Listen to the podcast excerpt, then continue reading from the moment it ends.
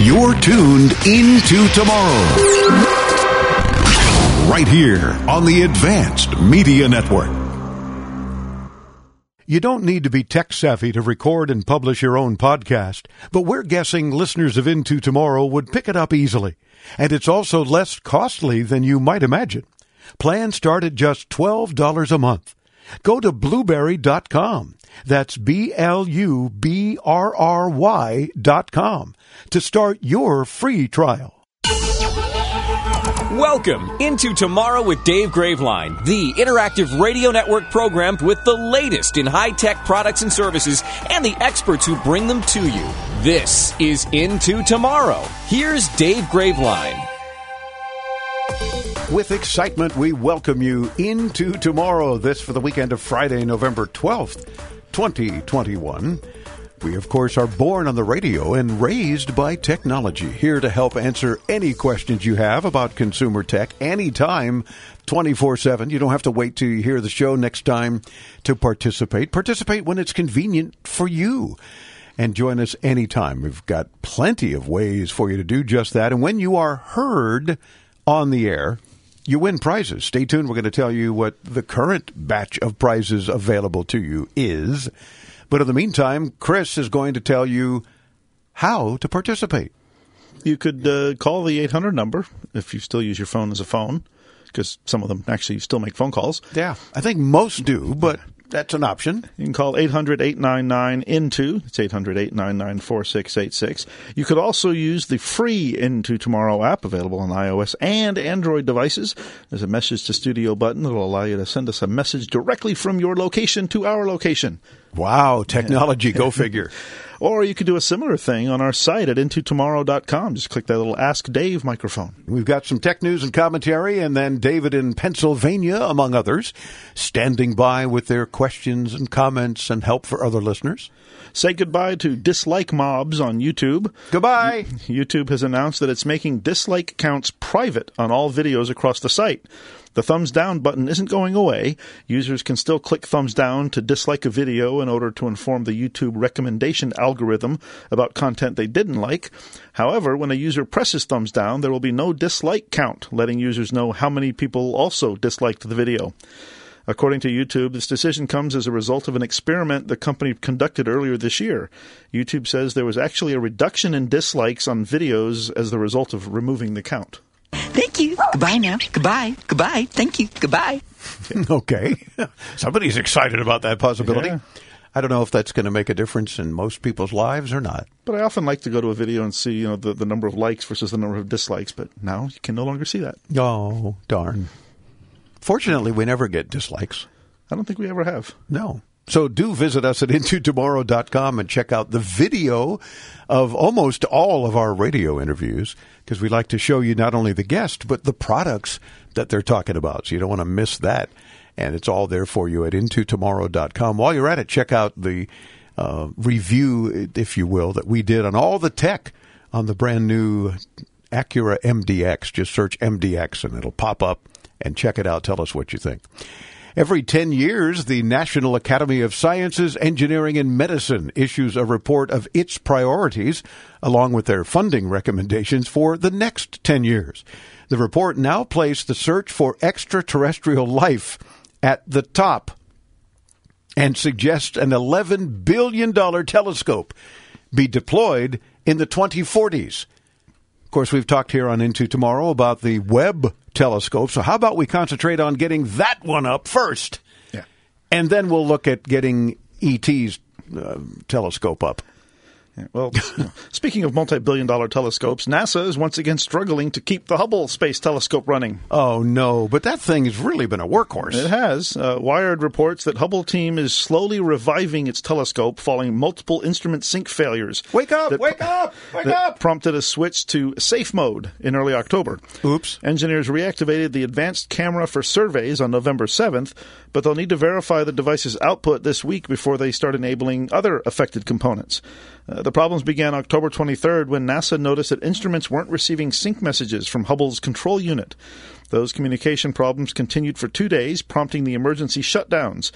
Now, the space agency can't revive Hubble quickly. Uh, rapid power and temperature changes risk shortening the telescope's uh, already shortened lifespan. Yeah, and how when did it first go up? And remember was- when it first went up so many years ago that that they said, "Oh, there's a problem. Somebody back on Earth screwed up, and like I don't know, miss, it was missing a lens, or it was out of focus, or something weird." And then they had to send astronauts up in the space shuttle back then to repair it, and thank God they did. because the mirror was off. The, the thickness of the mirror was off by like less than the, the thickness of a human hair, Wow. and that made all the difference in the world. Oh, jeez. yeah, it was. Uh, it was first launched in 1990. And right now they're saying the end of the mission will be sometime between 2030 and 2040, estimated. But Hmm. it's already, I think, already surpassed its initial expected usefulness. Oh yeah, for sure. So we got a lot out of it, and now this new Webb telescope is supposed to go way beyond Hubble, and we'll see how that goes. And of course, that group that wants to search for extraterrestrial life wants to do another telescope by 2040. We'll see. David in Mercer, Pennsylvania, listens to our free Into Tomorrow podcast. Hey, Dave.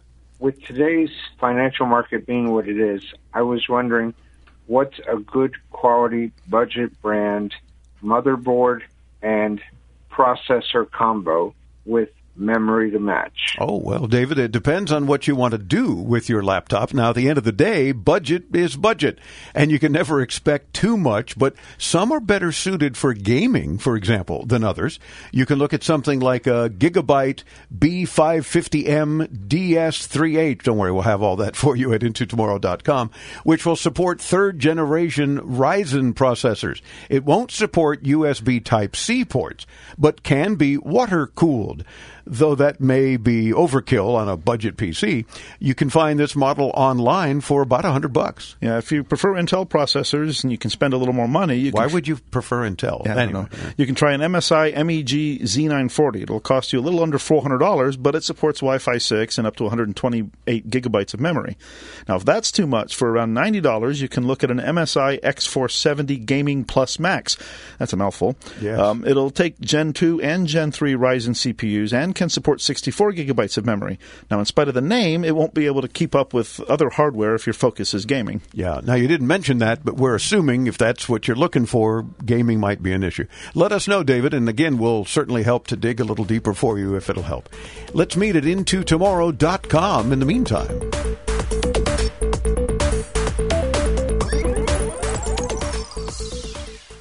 Take a lot of medicine or take care of someone that does? Hero is the new smart device that makes life easier by pre sorting a 90 day supply of up to 10 different pills. Just pour them in, and Hero does the rest. so easy to use and saves me so much time. I never miss a dose. I'm never late for a dose anymore, and that is so critical to me. What I like best about my Hero is that it's so easy to set up and it's so easy to use and I don't have to worry about my pills or get distracted and forget did I take that pill or not because it reminds me. It alerts and dispenses with the push of a button. Plus, Hero sends a friendly alert to you and a caregiver. Hero is amazing, but you could even live out of state with the person and still program their hero from the convenience of your phone. I feel better than I have ever felt simply because I have this device. Try Hero risk free for 30 days. If you don't love it, you don't keep it. Call 800 613 2715. That's 800 613 2715. 800 613 2715. Call now.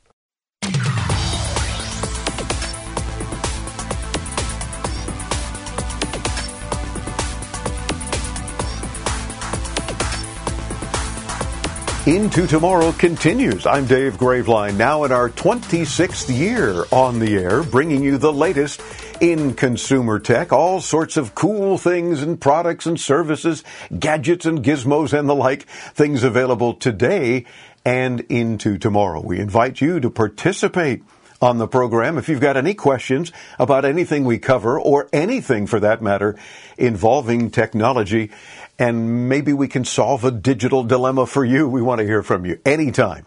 The easiest way, of course, is to use the free Into Tomorrow app. There's a little message to studio button there.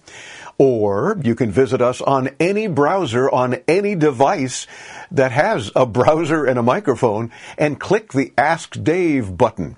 and you can ask a question or make a comment or share some uh, information that you perhaps want to join the show with. Or even the old fashioned way still works. Toll free from anywhere in North America, 24 7, 800 899 INTO. That's 1 800 899 4686. We want to hear you on the air and you win fabulous prizes when you participate. It really is that easy. We ran across a company that sews circuitry into fabrics to augment motion data capture. Well, that in and of itself kind of got our attention, but then we also figured we need to figure out what that means and how that helps. So the CEO of Nextiles, kind of like textiles, but their take on uh, Into Tomorrow and dealing with what they do, is George Sun. George, welcome into Tomorrow. How are you, sir? Hi, thank you, David. Uh, I appreciate the time and uh, I'm really happy to be here. Well, it's a pleasure to have you. First of all, tell me a little bit about Nextiles. How'd the company come about?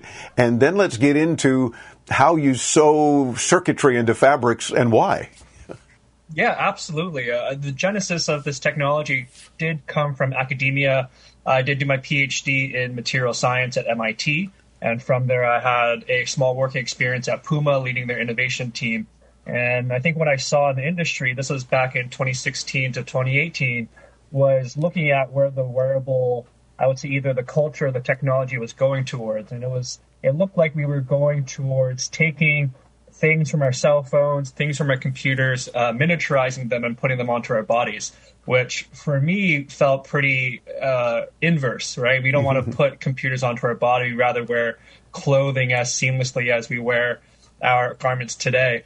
And so what that meant was in 2018, 2019, I thought, was there a way we can take the materials, the smartness of you know semiconductors of computer chips and put them directly into clothing? And that's how uh, Nextiles came to be. Was really can we sew uh, these basic circuitries into a form factor like our clothing? Interesting. And of course, right away, I'm thinking there are folks listening or watching the video. And of course, you can join us at intotomorrow.com, see the video of us talking with George and see some of the things that he's doing with circuitry being sewn into clothing. Uh, but I'm, I'm, imagining people listening saying, well, gosh, that's a whole lot better than embedding a chip into my forehead or, you know, the kinds of things that we hear about that, uh, oh, it's coming. Well, I hope not. you know, who wants to do that? Uh, but now I'm, I'm reminded uh, that, well, then do we then have to wear the same piece of clothing all the time or, or buy multiple pieces of clothing that have some sort of circuitry built in that would then do what for us? Yeah, exactly. I can definitely talk a little bit deeper about what we really do and, and what's the material backing up this uh, this technology. And, and what we do is we actually make conductive fabrics. We make fabrics that have electrical properties, much like you have electrical properties in your cell phone. So mm-hmm. we're able to, with a thread, uh, with that single wire, convey or, or, translate information from one end to the other end right through the clothing. Uh, so if you actually open up uh, your phone, I don't recommend that, but if you just Google what's inside a phone, you see these highways of, of copper traces connecting yeah. one device to another. Well, plus you'll probably void your warranty if you open up your phone too. So yeah, we don't recommend that unless you really know what you're doing. But good point though is that if you were to do that, maybe you got an old phone and you want to open it up and go, wow, look at all that stuff in there. Yeah, exactly. It's actually pretty exquisite and it's, it's quite phenomenal. In, in, the past 30, 40 years, we've miniaturized all these, you know, really hard tech technologies into the size of a, you know, of a penny. Uh, but we actually do the same thing in, in fabric rather than using these, these highways of copper, conductive, and metallic pieces that you'll find in your phone. We actually use conductive fabrics, conductive threads, and we actually sew those same highways into uh, pieces of the garment.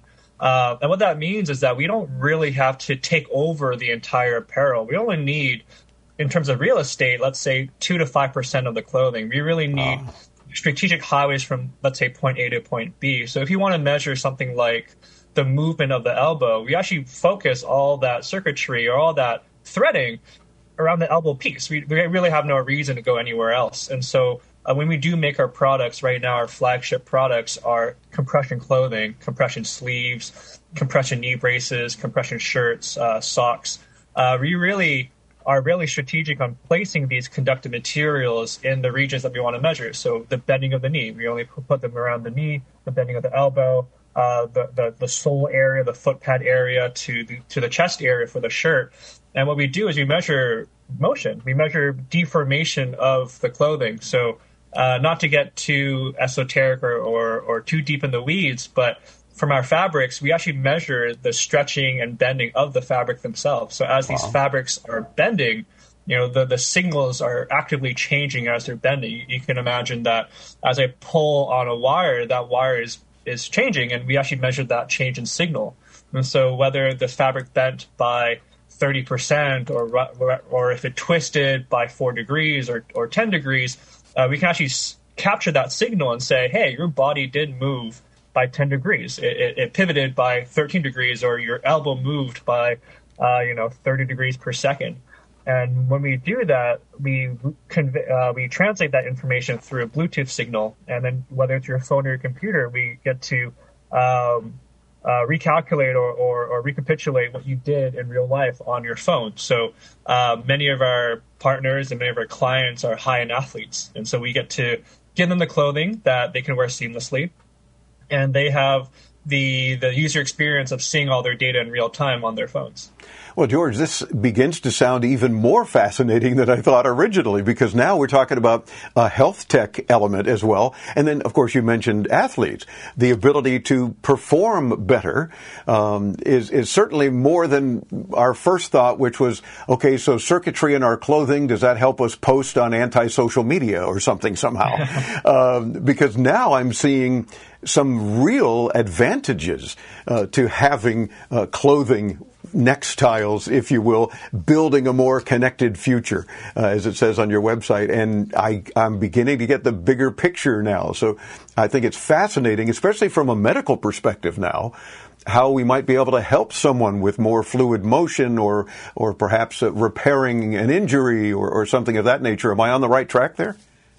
Yeah, absolutely. And the best way to phrase our company is really to look at the current market. I would say they're competitors, but I would say what are the alternative technologies you can use to capture the same amount of data. So we want to talk about motion data, like yeah. how far did you move, how much did you bend your elbow, or how much did you do a squat per se.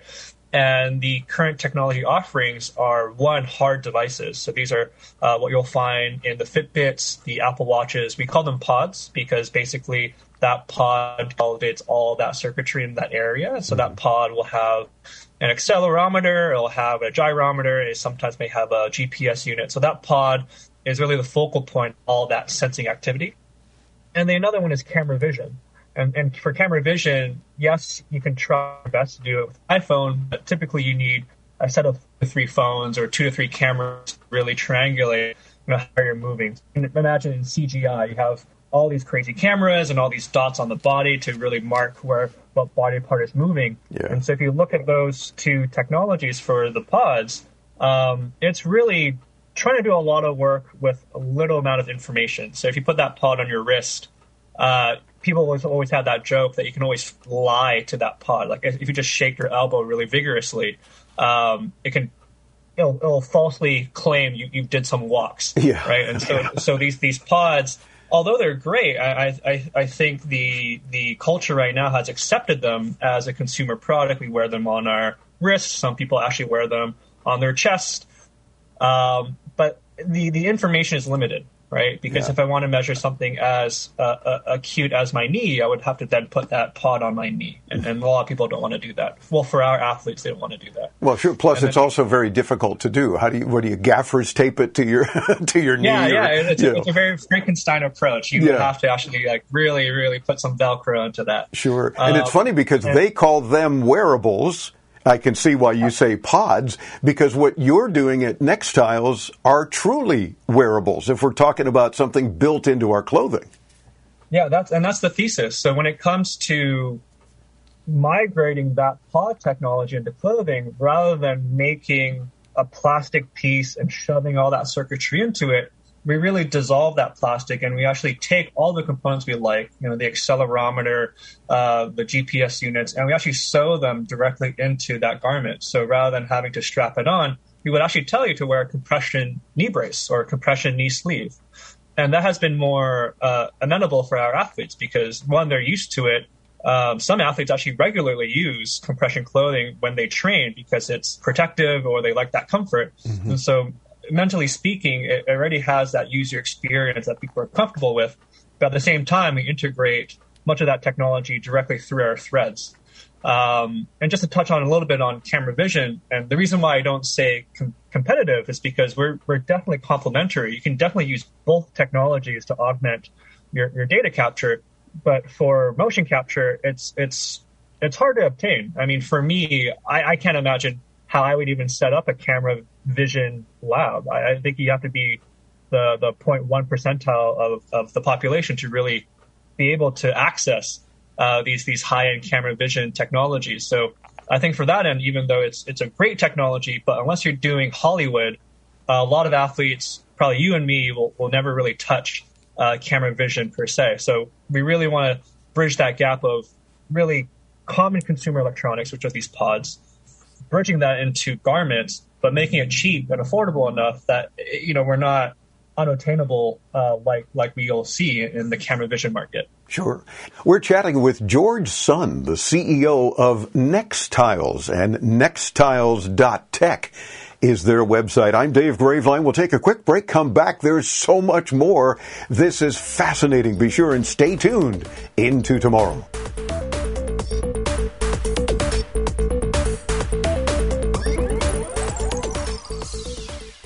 When you're a new podcaster, you may need a little help setting everything up. Like us at Into Tomorrow, you want a company that's there when you need them, who actually picks up the phone when you call. That's Blubrry Podcasting. Call 1 877 729 8642 or visit blubrry.com. That's B L U B R R Y dot com.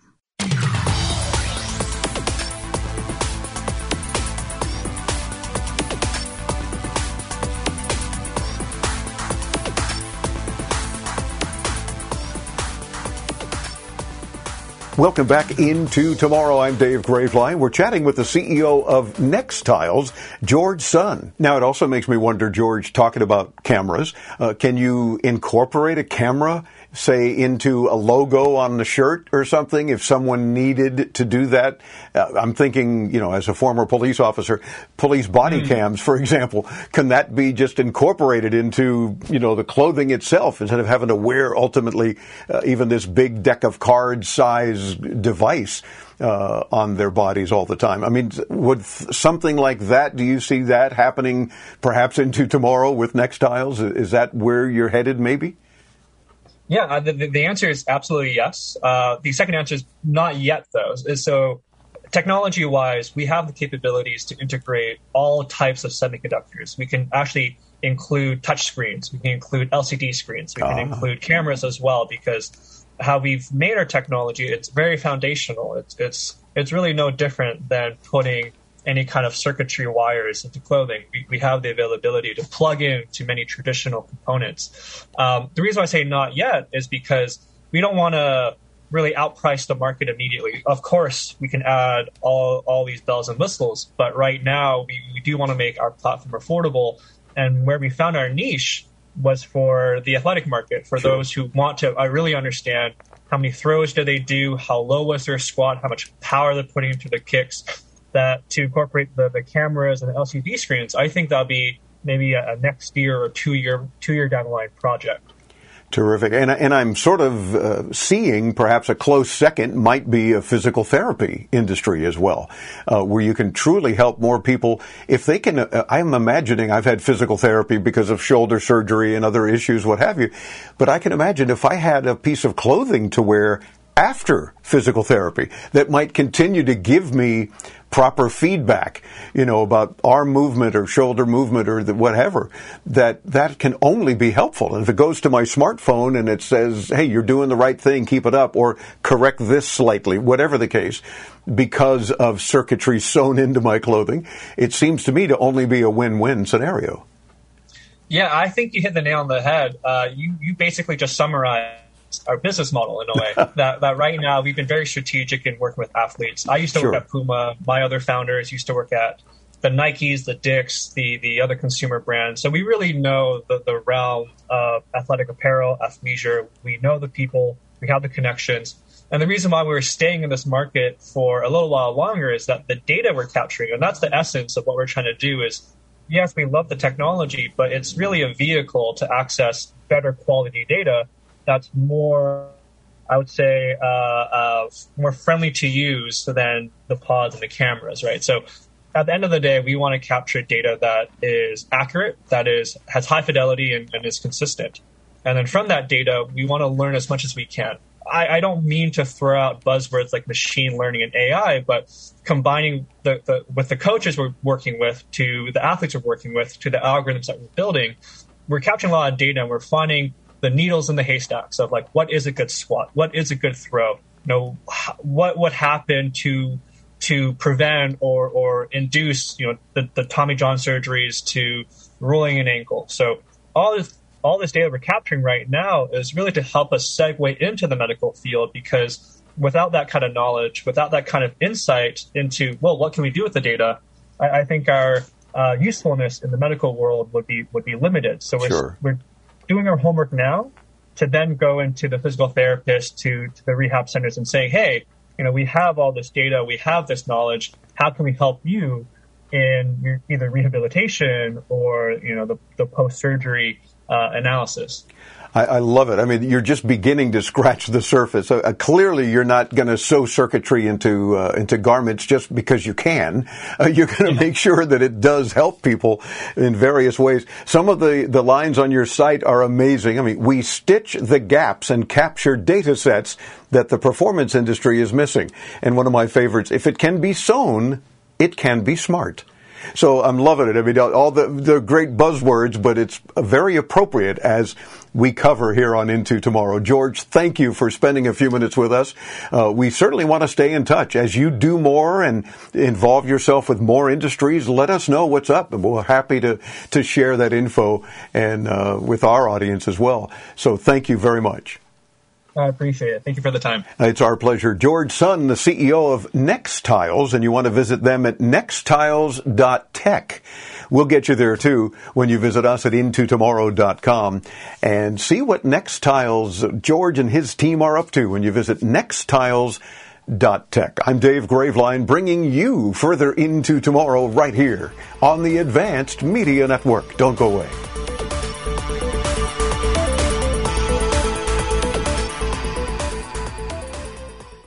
Thousands of people contact InventHelp monthly about their invention or new product. Do you think companies would be interested in your idea? Do you want to try to get a patent? Call InventHelp now. Best of all, the call and information are free. InventHelp keeps your idea confidential, explaining every step of the invention process. We create professional materials and submit them to companies who are looking for new ideas in your category. We have more than 9,000 companies who have agreed to review new ideas in confidence. If a company shows interest in manufacturing your invention, we can negotiate on your behalf. We have helped over 10,000 clients receive patents. We offer 3D modeling and animation, prototyping services, and we use state of the art technology to present client ideas to additional companies. Join people just like you who made the call to InventHelp. You have nothing to lose. Call us for free information at 1 800 460 1663. That's 1 800 460 1663. Again, 1 800 460 1663.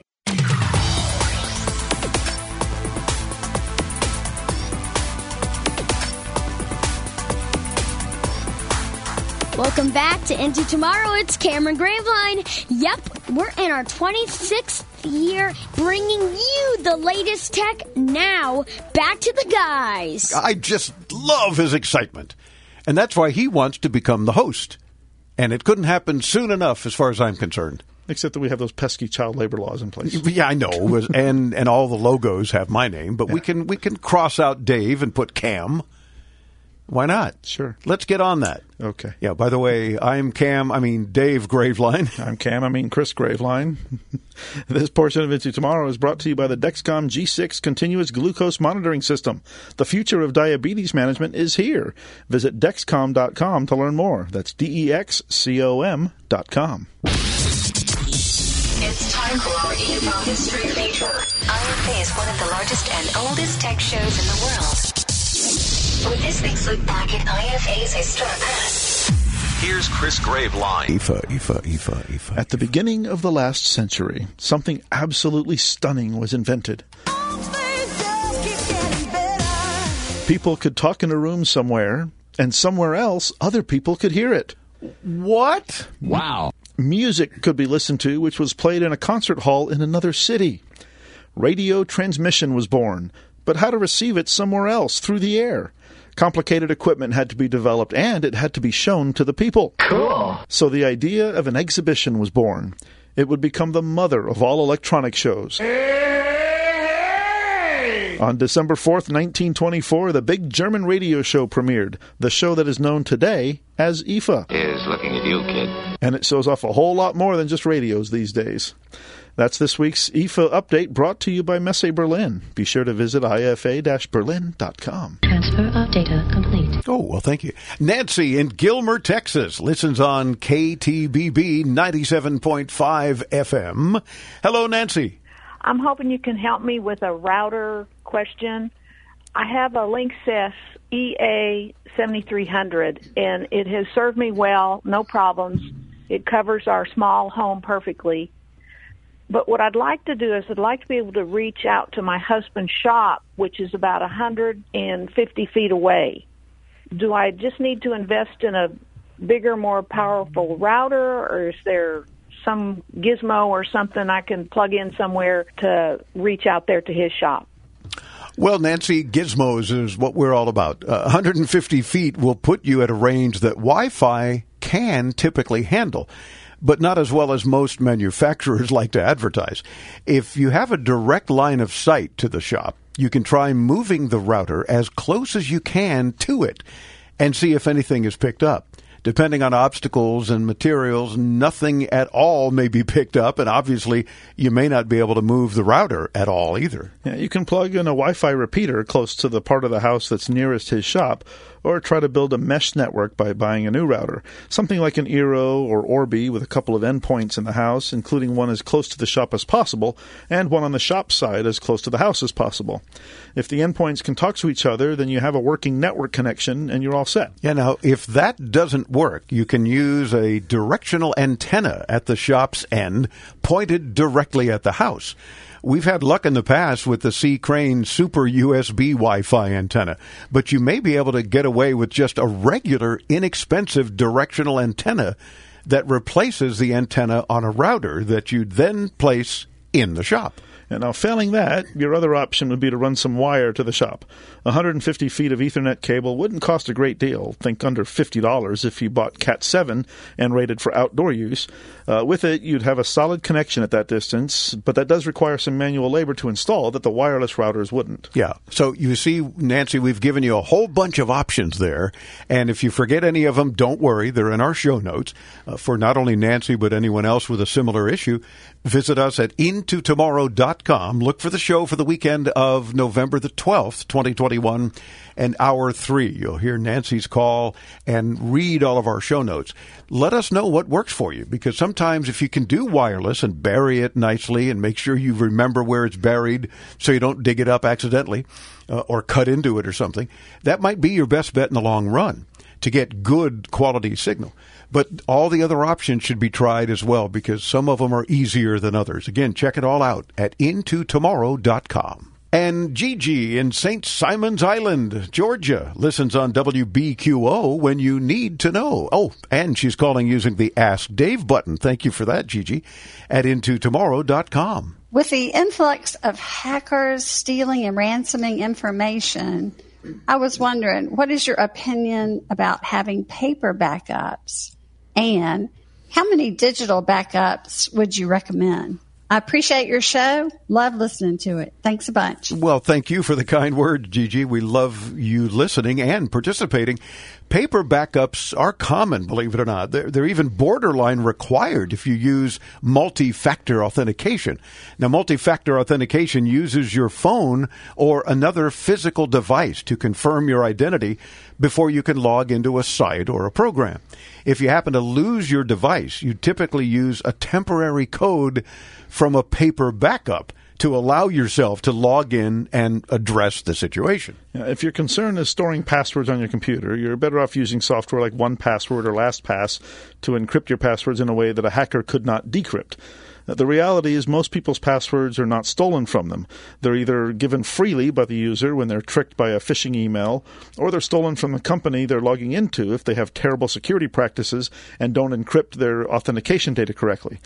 Uh, you can be careful and avoid the first, but the second one is really out of your control. Uh, so your best bet is to use randomly generated passwords stored in an encrypted password manager so you don't end up reusing any passwords just because you need to type them in from memory. Yeah. And Gigi, as to your question about how many digital backups would we recommend, all of them. Yeah, you can't have too many. You really can't. I'm, I'm, I'm always recommending, for example, an off-site backup as well. If you've got important stuff, and we all do, no matter what it is, might be pictures of the grandkids or the kids, or or just your your trips and memories and whatnot, uh, or banking info, other important stuff. And God forbid something happens at your house. You want to know that at least your most current backup, and hopefully as often as you can, is somewhere else safe at a relative's house or a friend's house or somewhere else. Yeah, I've, I've always told people, you know, take your home computer back up and leave it at your office. Take your office computer back up and leave it at home. And then every once in a while, just bring it back so you can update your backup. There you go.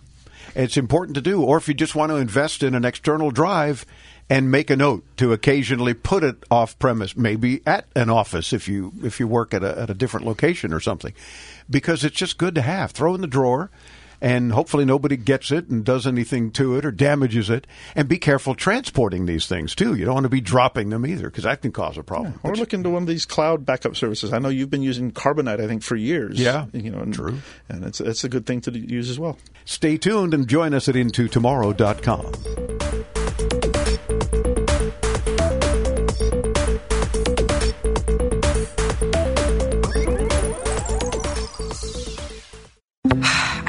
my computer to work. Let me help you with that.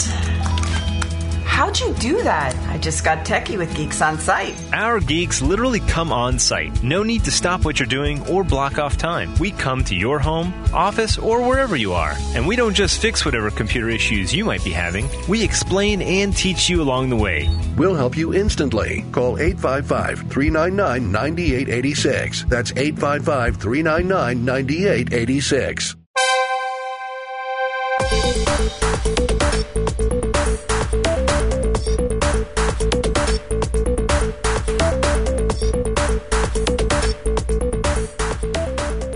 Into tomorrow, fun tech fact for you. Disney sold the streaming rights for the original Star Wars films in 2016 to Turner until 2024.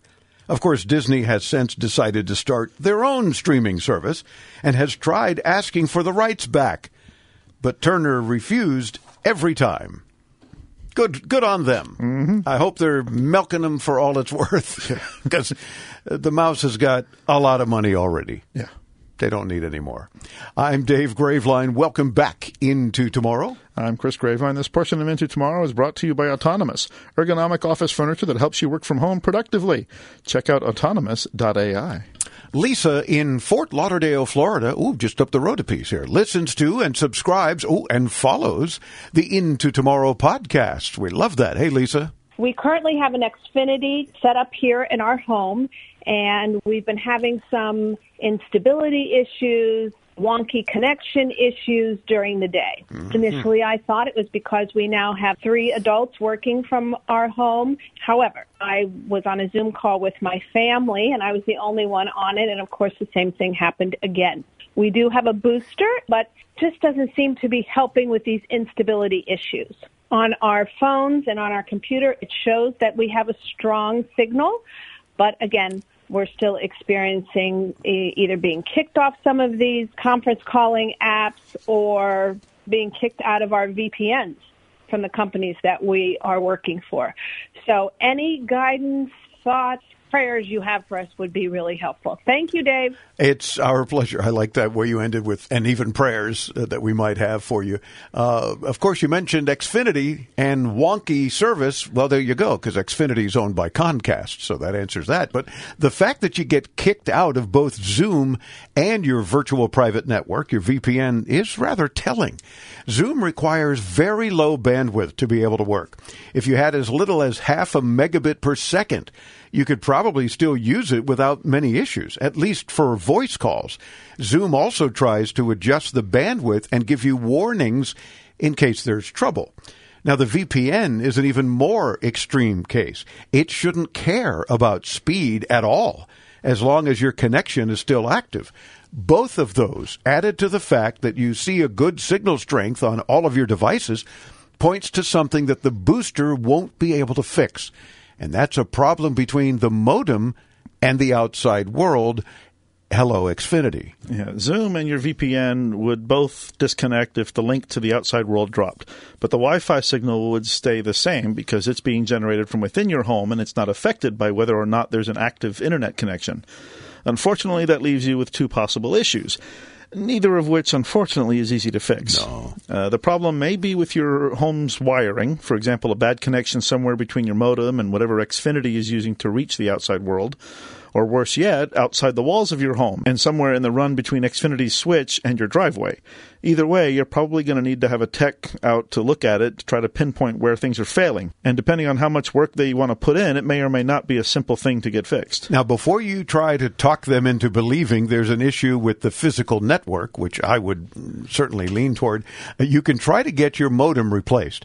It could just be failing, and it could be the source of the problems. Now, that would be easy enough as a fix. Unplug the old one, plug in a new one, but it will only solve your issue again if the problem is with the modem. Yeah, if your connection suddenly disappears and comes back on its own, we're leaning towards cabling issues over the modem. But the modem is the simplest fix, so it may still be worth trying to have it replaced in case you get lucky and don't have to deal with a bigger problem. Yeah, I hope not, Lisa. We send our prayers as well. And just know that all of those suggestions are in our show notes for this broadcast of November the 12th, 2021, hour three. Um, something else to Yeah, add? Now, if there is a silver lining, it's that if the problem is on the outside of your home, generally these utility companies like Comcast won't charge you for that repair. Yeah. If the problem is inside your home, unfortunately, you know, inside wiring, they're going to probably say, you know, we can fix it, but it's going to be this much because you're going to have to pay for that. Yeah, and they're likely to say that anyway because they're all trained to point to you as the problem and not them. I mean, that's automatic. Uh, but just be prepared for that and let's see what happens. And again, if it's their modem, swap it out. Say you called tech support, they said it's a modem problem, you got to swap it. They don't even question you. Bring it to a nearby place and swap it out. Let us know what works out for you because we are praying for you as well. IntoTomorrow.com. We'll meet there. Bringing you the latest in consumer electronics and technology. This has been Into Tomorrow with Dave Graveline. To participate with Dave and his tech geniuses and win prizes anytime 24 7, use our free Into Tomorrow app for your iPhone, Android, and netbooks. Available in your App Store or call 1 800 899 INTO. That's 1 800 899 4686. Be sure to visit our website anytime to read our show notes and watch our ITTV videos at IntoTomorrow.com. And join us next week as we bring you further into tomorrow.